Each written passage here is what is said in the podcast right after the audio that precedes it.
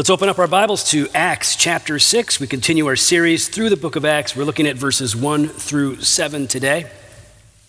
Acts chapter 6, 1 through 7. This is what many scholars and, and Christians believe to be a passage that shows us the, the beginning of what we now call the diaconate or a, the deacon ministry in local churches. Acts chapter 6, verses 1 through 7. Now, in these days, when the disciples were increasing in number, a complaint by the Hellenists arose against the Hebrews because their widows were being neglected in the daily distribution. And the twelve summoned the full number of the disciples and said, It's not right that we should give up preaching the word of God to serve tables. Therefore, brothers, pick out from among you seven men of good repute full of the Spirit and of wisdom, whom we will appoint to this duty. But we will devote ourselves to prayer and to the ministry of the word. And when they said this, it pleased the whole gathering, and they chose Stephen, a man full of faith and of the Holy Spirit, and Philip, and Prochorus, and Nicanor, and Timon, and Parmenas, and Nicholas, a proselyte of Antioch. These they set before the apostles, and they prayed and laid their hands on them. And the word of God continued to increase, and the number of the disciples multiplied greatly in Jerusalem, and a great many of the priests became obedient to the faith. This is God's word. Let's pray. God, help us to, to see clearly the truth of your word, to see what is good and right, and to see what is corrupt and needs to change. We pray that you would change us wherever necessary and that you would continue to unite us in our mission and in our calling as believers and brothers and sisters here at Redeemer. In Jesus' name, amen. Well, if you pay attention to religious news, Christian news, Southern Baptist news, there's some big news. We are a church that cooperates with the Southern Baptist Convention. Um, a report was released, an investigative report done by an independent third party. And this was an investigation into the executive committee of the Southern Baptist Convention. Now, the executive committee is a group, a small group of staff and a large group of volunteers, and they basically run the machinery that is the Southern Baptist Convention in between our annual meetings that happen each summer right? Because we have checks that have to get cut, things have to be done. So the executive committee basically keeps the lights on, keeps everything running, and their job is to ultimately uh, fulfill the, the tasks and responsibilities given to them by us, the churches that meet at the convention annually. Well, there was an investigation done into the executive committee because there have been allegations that people were reporting sexual abuse in Southern Baptist churches to the executive committee, and that the executive committee didn't want to hear it. Didn't want to hear it, didn't want to deal with it, in fact, would demonize the abused, the victims, accusing them of having satanic motives, just wanting to ruin the convention. Lots of accusations. So, an independent investigation was launched. And we got the results back, and it's worse than some of us thought. Now, the short of it is the executive committee is a large group, but at the upper level, there was a, a smaller group that essentially controlled a lot of information and kept the rest of the executive committee in the dark. Now, this is what the independent investigation is showing. And that, yes, they did field questions from those who were abused and accusing others of, of sexual immorality and um, not sexual immorality, I'm sorry, sexual abuse. And uh, they didn't want to deal with it. They didn't want to report it. They didn't offer help or support. And they did, in fact, demonize and antagonize and gaslight victims. But it goes beyond that. Even one of our former SBC presidents has been accused of sexual abuse. So it's a big report, and the elders will be issuing a statement for you with links to the report so you can see everything that's going on. And this is a devastatingly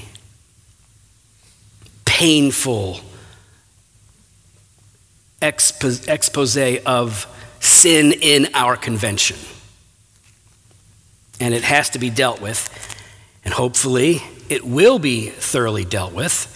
And we already do see some good things happening. But let me be clear here.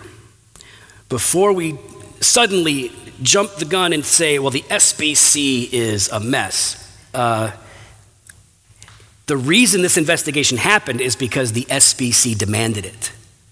You see, this investigation was called for by messengers. That's us. I was there. I voted for this.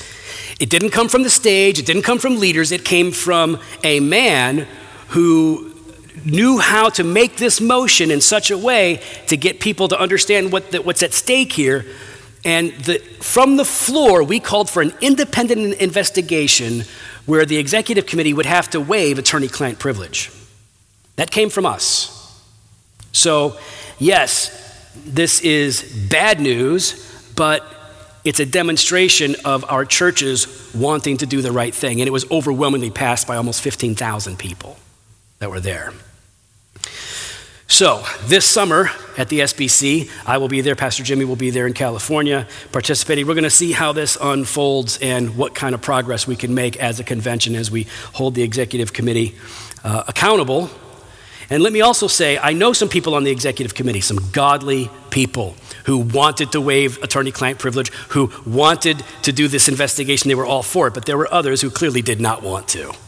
And they fought against it. But ultimately, we were able to prevail. And yes, this has now come out. So we want you to be in prayer for the victims as well as for our cooperative efforts as the SBC because we're always evaluating do we want to continue partnering with the SBC? And so this raises that question again. So pray for us for wisdom, for clarity, and for God to be at work. This is important for us, right? Not just because, oh, that happened over there, but because we're connected to it. And what we see that happening in that executive committee is a betrayal of the heart of God. It's a betrayal of our calling as Christians who cooperate together, the calling to help those who need help, to advocate for those who need a voice, to extend mercy to those who are in need. And in fact, in God's providence, He has me preaching on Acts, on Acts chapter 6, where I believe the diaconate is being pulled together for the first time to extend a ministry of mercy to those who are in need. Here's what we're going to see in our passage today the diaconate. The ministry of deacons in local churches, right? The diaconate is the church's example of the ministry of mercy. It's the church's example of it. It's not the only manifestation of it, but it is the bright example of the ministry of mercy in the local church. Here's what we're going to do. In verse 1, we're going to see that healthy churches fail, right? Healthy churches get caught up in sin. Number two, in verses 2 through 6, we're going to see that healthy churches change. Healthy churches actually address problems and develop and improve. And number three, in verse seven, we're going to see that healthy churches persevere. That's how we're going to lay this passage out. So, verse one, healthy churches fail. Look again. Now, in these days, when the disciples were increasing in number, a complaint by the Hellenists arose against the Hebrews because their widows were being neglected in the daily distribution. So, the church at this point is pretty healthy, right? We've been following along throughout the book of Acts. The gospel's being preached, the people are in unity together, they're sacrificing their own property and goods whenever there's a need to take care of each other. People are being converted, they're, they're experiencing persecution, but they're remaining faithful in the midst of it. And, and the believers are actually called disciples. We see this in, in verse 2, right? They're, they're, they're being addressed as disciples now like very clearly, these are the followers of Jesus. They are a good example. The church is healthy. But a healthy church is not a perfect church. Healthy churches struggle with sin because sinners sin, and the church is filled with people like you, people like me, sinners. This is not an excuse. This does not excuse sin in the church, like, well, sinner's gonna sin. Like, that's not the point. The point is, is that we can expect that there will be sin and failure and, and, and, and discouragement at times because we will get things wrong. But even in the healthiest of churches, there will be failure. And the failure here is really revolving around separation and distinction. Okay, now look, it, it, it refers to Hellenists and Hebrews here. Do you see that? Hellenists were Greek speaking Jews, and the Hebrews were the Hebrew and Aramaic speaking Jews.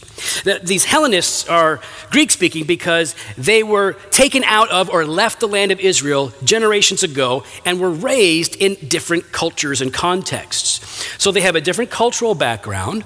They learn Greek, that's the language that they know, but in their later years, they've come back to Israel because they want to be close to the temple. They want to be close to the land, right? The land that God gave their people. So we've got these Greek speaking Jews coming back, and now they don't speak Aramaic or Hebrew, so they're not really clicking with the Hebrew Jews. Plus, they gather in different synagogues. You had the Greek speaking synagogues and you had the Hebrew or Aramaic speaking synagogues, and they just tended to settle. That's not necessarily wrong, it's just the way things are. Things happen that way. Okay, so there's, there's distinction, and you could even say division in some way. Not hard, but it just is. But they even had different scriptures. I mean, technically the scriptures are the same, but the Greek speaking uh, Jews, they, the Hellenists, they had the Septuagint, which is the Greek translation of the Old Testament, whereas the Hebrew Jews had the Hebrew Bible. Same scripture, different translations. So you see that they're existing in these different spheres, they're, they're separated. And the problem is, is that as both Hebrew Jews and Greek speaking Jews are converted and brought into the church, the separation continued.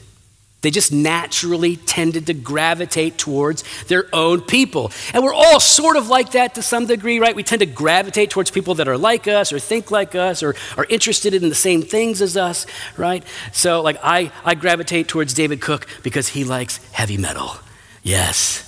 Yes, we have great commonality there, heavy metal. So we talk about heavy metal a lot. He talks a lot about wrestling. I don't. I just listen because I don't know anything about wrestling. But he talks. So it's interesting. But heavy metal, we're the same. So we gravitate. I don't talk to to uh, Kevin about heavy metal. I mean, he doesn't care. So we tend to gravitate towards people that we have similarities with. But in the church, this distinction was maintained. It was allowed to maintain. The church did not know how to navigate that particular problem, and it is a problem, one that we should be able to address. And it manifested itself in a particular problem where the most vulnerable people of the Hellenist Jews were being neglected and overlooked. You see that in verse 1, that second half?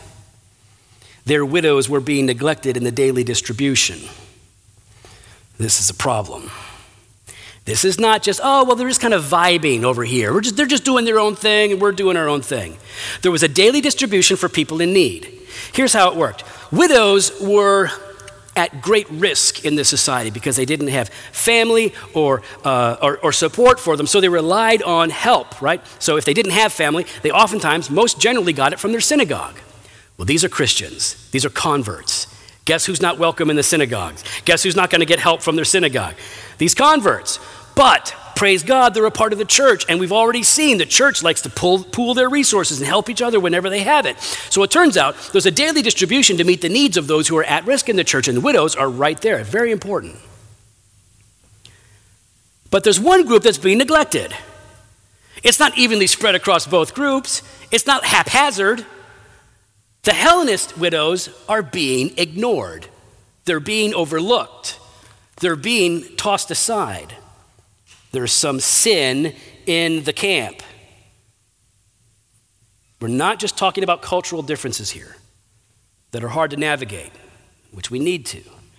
We're talking about favoritism and prejudice in the church, in a healthy church. It's not the whole church, but there's a problem in the church that needs to be addressed. There is sin. Sin that is a betrayal of the heart of God and sin that is completely at odds with the gospel itself. The good news that we preach, that we believe, that has saved us. And what is that? That God shows mercy and extends kindness to the undeserving. He gives us what we need but cannot get for ourselves forgiveness and life, reconciliation to Himself. We have every spiritual blessing in Jesus Christ because God extends it as a gift that we receive by faith. And yet in the church, we see favoritism and prejudice, and some are being denied or neglected. Why? We, don't, we can't get into the weeds because we don't really know, but it seems rather obvious they're being ignored because they're different. They're not like us. Healthy churches fail. It happens. But what do we do? How do we navigate it? Well, healthy churches, yes, they fail, but healthy churches change. That's what we see in verses two through six. Healthy churches actually change. Now, before we look at those verses, I just want to remind you I, I, think it's just a reminder, I think you guys know this, that the church bears a divine responsibility to extend mercy to those in need. That, shouldn't be, that should not be a controversial. We bear the responsibility, a calling to extend mercy to those in need, especially those among us. It seems to me that there are some Christians and some churches that at least give off the impression that really the only thing we should be concerned with is having good doctrine that's clearly articulated. As long as we're teaching the right things, we don't really have to do the right things. And that may not be the actual thought process of, of Christians and churches that I have in mind, but it sometimes comes across that way. It is as if, listen, we're just going to give you the spiritual food, and that should give you all the motivation that you need to pull yourselves up from your misery and out of need or destitution into success. The church bears the responsibility, yes, of preaching the truth, teaching the truth, and making disciples, but a part of this is the demonstration, the practice of the ministry of mercy. Let me just read a few passages just to highlight this, just a few, but get comfortable. Uh, Proverbs chapter 31, verses 8 and 9. Open your mouth for the mute for the rights of all who are destitute. Open your mouth, judge righteously, defend the rights of the poor and the needy. So just note this off the bat like we are called and given this responsibility to speak up on behalf of those who have no voice, of those who need help. It's not enough to recognize that there's a problem. We need to be vocal. And the reason we need to be vocal is because nobody else really wants to do it. The majority want to be comfortable and just deal with their own problems. But to say, oh, here's an issue that we need to address, to raise your voice, is to say, this problem requires attention, and I bear some of the responsibility of dealing with it. This is the heart of God. Uh, Psalm chapter 41. Psalm 41, verse 1 Blessed is the one who considers the poor. In the day of trouble, the Lord delivers him, the Lord protects him and keeps him alive, and he is called blessed in the land. It's supposed to mark God's people a care and a concern and a consideration for those who are in need, for the oppressed, for the overlooked, for the neglected. Listen to Jeremiah chapter 22. Jeremiah 22, verse 3. Thus says the Lord, Do justice and righteousness and deliver from the hand of the oppressor him who has been robbed. And do no wrong or violence to the resident alien, the fatherless, and the widow, nor shed innocent blood in this place. This is a part of our calling, right? We're called to live peaceably with all as long as it depends on us. We oftentimes think that means minding my own business, keeping my head down, and just taking care of me. To live peaceably with all means to help them experience peace when they're being robbed of it, when it's being taken from them. God's word again and again throughout Scripture makes this point. I'm just looking at a few. Zechariah chapter 7, Verses 9 and 10 Thus says the Lord of hosts, render true judgments, show kindness and mercy to one another. Do not oppress the widow, the fatherless, the sojourner, or the poor, and let none of you devise evil against another in your heart. Right? Even, even here, we're seeing it's not just be nice to each other, it's not just extend mercy to each other, it's in your hearts. Have compassion on one another. Micah 6 8, what is good and what does the Lord require of us? but to do justice and to love mercy. Not just do mercy, you got to love it. You have to care for these other people and to walk humbly with your God. Speaking of that, look at James chapter 1, or listen, James chapter 1, verse 27. Religion that is pure. I know some people don't like the word religion. Religion? Isn't religion a bad word? We believe in the gospel, not religion. It's, it's a relationship, not a religion. Stop it. That's lame. It's a religion. Religion is the structure, the totality of what one believes. So there's good religion and bad religion, right? The way the Puritans would talk about it is there's religion, which is Christianity, the faith. There is religion, which is true, and then there's false religion, right? And we know that religion is a good word because it's in the Bible, right? Not just because some great theologians of the past have used it. So here, James chapter 1 verse 27, religion that is pure and undefiled before God the Father is this: to visit orphans and widows in their affliction and to keep oneself unstained from the world. Seems to me that a lot of us tend to gravitate towards the latter one, keeping myself unstained from the world. That's my religion. That's religion, the practical outworking of my faith, right? The, the practice of piety. So this is what it is. We think, oh, it's keeping myself unstained from the world. I'm gonna, I'm gonna cultivate faith and I'm gonna repent of my sins and I'm just gonna take care of me. It's me and Jesus all the way. But that's only a part of it. In fact, the point seems to be that part of keeping ourselves unstained from the world is to take care of and visit those who are in distress, the orphans and the widows. It means we actually care and give ourselves to serving others when the need presents itself. This is the heart of God and a part of our calling as Christians and as churches a ministry of mercy. Now, Healthy churches change. Knowing all of this, seeing the problem in their midst, they begin to address the issue. Look at verse 2. The 12 summoned the full number of the disciples and said, It's not right that we should give up preaching the word to serve tables.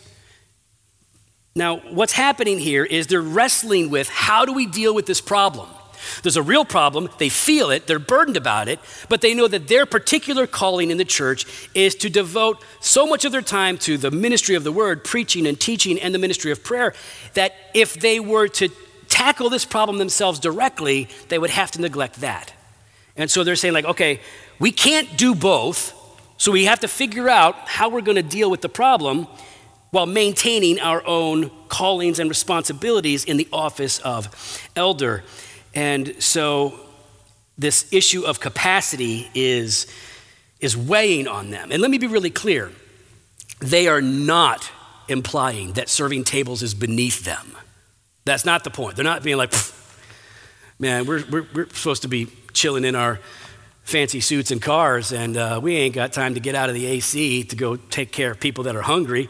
Uh, that's not the point. The, the point is, is as much as we want to help, we can't because we have other responsibilities that are taking up our time. So they begin to put together a team of people who become the prototype of the diaconate in a church, deacons. And we see this in verses 3 and 4. Therefore, brothers, the apostles say to the church, pick out from among you seven men of good repute full of the Spirit and of wisdom, whom we will appoint to this duty. But we will devote ourselves to prayer and to the ministry of the word. So here we have these proto deacons, right? These are seven men that are that are going to be chosen from among all the disciples to address this particular problem. What are the qualifications? Good reputation, full of the Spirit, full of wisdom. Good reputation means that they have to be a person of good character, recognizable character. Walking down the street, people don't go, "Ooh, that guy's a jerk," right? Everybody hates that guy. Oh, here he comes.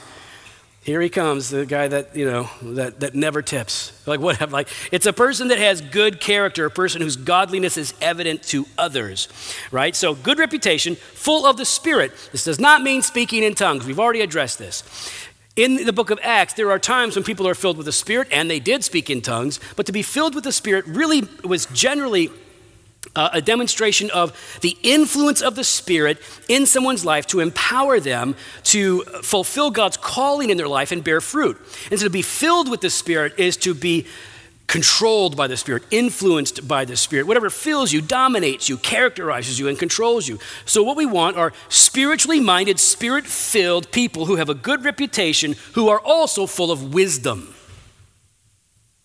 Wisdom. Not everybody gets the same amount of wisdom. Some of you are wise. Some of us aren't so wise naturally. Some of us need to ask God for a lot more wisdom. Some of you seem pretty topped off in the wisdom category. Good for you, praise God. Though the good news is, God says if you lack wisdom and you ask for it sincerely, God will give you what you need. So that's the good news. But deacons, these people that are going to solve this problem, needed to have wisdom because wisdom is what? It's the practical application of the truth of God's word to specific situations. They have to be able to look at issues, to look at problems, diagnose what really is going wrong, and how to best solve that problem. In this way, deacons serve the church and extend mercy to people, to situations, that there might be health Now, these first deacons were all men. But as the diaconate develops over time and when it is officially sort of instituted and we see it in the, in the pastoral epistles, it is including both men and women. It's not limited to just men. Now, here at Redeemer, we believe that the office of elder slash pastor, right? Elder, pastor, bishop, all the same thing, just different words talking about the same office. We do believe that the office of elder is limited not to men, but to qualified, called men in local churches. It's an important distinction. Um, but the diaconate appears to be made up of both men and women. Deacons are not pastors in the church, they are servants to the church, of the church. They represent the church. Uh, they are hands on ministers of mercy. And we see this. For example, I mean, the, the, maybe the most famous deacon is Phoebe in Acts chapter 16, verse 1. I commend to you our sister Phoebe, a servant of the church at Cenchrea, that you may welcome her in the Lord in a way worthy of the saints, and help her in whatever she may need from you, for she has been a patron of many and of myself as well. A couple of things to note about this passage. Number one, it says that Phoebe is a servant of the church. That word is the word for deacon. Here it is translated, translations have to make choices, right? They have to make choices, like how do we translate this? And deacon would have been the, the, the literal translation. Uh, but they went with servant because people debate whether or not Phoebe was a real deacon or just some kind of a servant. But historically, we do recognize that she was a deacon. She's even called a patron, which means she's a financial backer and a supporter of churches and ministries. She is a ministry, a minister of mercy in the church. And she was highly regarded, and people were meant to help her in her ministry. But we can even just look at 1 Timothy chapter 3. 1 Timothy 3, verses 8 through 13, is where we find the qualifications for deacons. Now, I'm going to be brief here, but I want you to pay attention because there is controversy and disagreement over this, but I'm right, so you can trust me. It says, Deacons likewise, that we just finished the, the, qualifications for elders before this, right? Deacons likewise must not be, I'm sorry, they must be, they must be dignified. They must be dignified, not double tongued, not addicted to much wine, not greedy for dishonest gain. They must hold the mystery of the faith with a clear conscience, and let them also be tested first. Then let them serve as deacons if they prove themselves blameless. Stop there. Here we have these general qualifications for deacons. And the qualifications for deacons and pastors are largely the same. There are some important differences, namely, the, the, you must be able to teach and preach as an elder. You don't have to be able to do that as a deacon, because with the elders comes this, this authority uh, of, of teaching and, and leading the church in that way. Deacons do oftentimes can. We have some brilliant deacons here at Redeemer, but it's not a requirement. But then it says this in verse 11. Their wives likewise must be dignified. We're going to stop there because that is not what it says in the Greek. I've been doing this for 15 years at Redeemer. I've been preaching since 94. I very rarely pick apart our English translations because I believe we can trust them, we can read them and benefit from them. I want you to be able to read your Bibles and trust it and believe it. You can. But every once in a while, Translators offer up an interpretation more than a translation of the word. And there is a problem here. First of all, in verse 11, it's translated in the ESV, their wives likewise must be dignified. This is a horrible translation because, number one, that possessor there, it's not in the Greek at all, doesn't exist. They added that. Now, they added it because they think it should be translated wives. But the Greek word is not the word for wife. You could translate it as wife, but it's the common word for woman. That's what the word is. This should be, deacons should be, blah, blah, blah. Here's the qualifications. Then you get to verse 11, then it should say, women likewise must be dignified, not slanderers, but sober minded, faithful in all things. There's no reason to interpret this. There is no reason to interpret this as the wives of elders. There's no possessor there, there. And it's the common word for women Plus, it doesn't say anything in the paragraph before this for elders regarding their wives. It would be a very strange thing.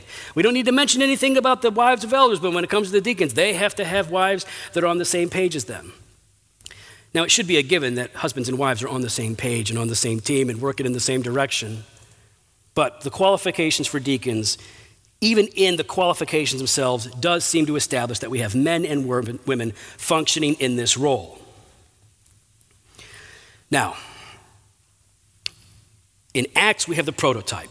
Seven men are selected, give them to this task. How does it happen? It happens through what we like to call congregationalism. Right? Congregationalism is a good thing. I like it. Congregationalism means that while we do have elders who lead and bear the responsibility and have authority, blah, blah, blah, ultimately, though, the congregation is the final or the last authority because the congregation can say no to the elders. The elders are held accountable by the congregation. The elders in a congregational church don't just get to decide what's going to happen in back rooms and the congregation has to go along with it. The congregation has the responsibility of essentially voting or agreeing or affirming certain things. And biblically, we see it as they vote on leadership, who's going to occupy the offices of elder and deacon. We see that happening here. The apostles are like, all right, who are the seven? They're like, these are the seven. And so then the elders or the apostles appoint them to the task. So we, we vote on, on el- leadership, elders and deacons. We vote on membership, who's joining the church, who's going out of the church. And we vote on budget, which even that's not biblically necessary, but we like it because we, it's, it's God's money that we're all pooling together, and we like everybody to know what's going on and be on the same page. Congregationalism. Again, this is why the Southern Baptist Convention is still relatively healthy because we, the messengers, were able to say, hey, we're hearing some really weird things that we're not happy about. We want an investigation. We want an independent investigation. You know what you're going to do? You're going to waive attorney client privilege. And then all these old cats start clutching their pearls. Oh, no, we can't do that. We don't want to waive attorney client privilege. We're going to, what if we get sued? What if we get in trouble? What if it hurts the convention? Then so be it. Because we need to know what's happening. That's congregationalism. And it is what we see in Scripture elders leading, but the congregation coming alongside, they work together, and ultimately the congregation bears that responsibility of establishing leaders. So the congregation responds. We see this in verses 5 and 6. The disciples approve, and these men are, are set before the apostles, and they're commissioned to this task. So, what's happened so far? Sin has been discovered, it's been exposed, and now it is being actively dealt with. The church is changing. That happens if you're healthy. The deacons are instrumental in this. We got great deacons at Redeemer. Do you know who they are? Some of you do. Not a lot because, you know what? I would say it is in part because they're humble and they really don't like being singled out. Buckle up because you're about to be singled out. But it's also because we have not done a good job as elders highlighting these servants in the church.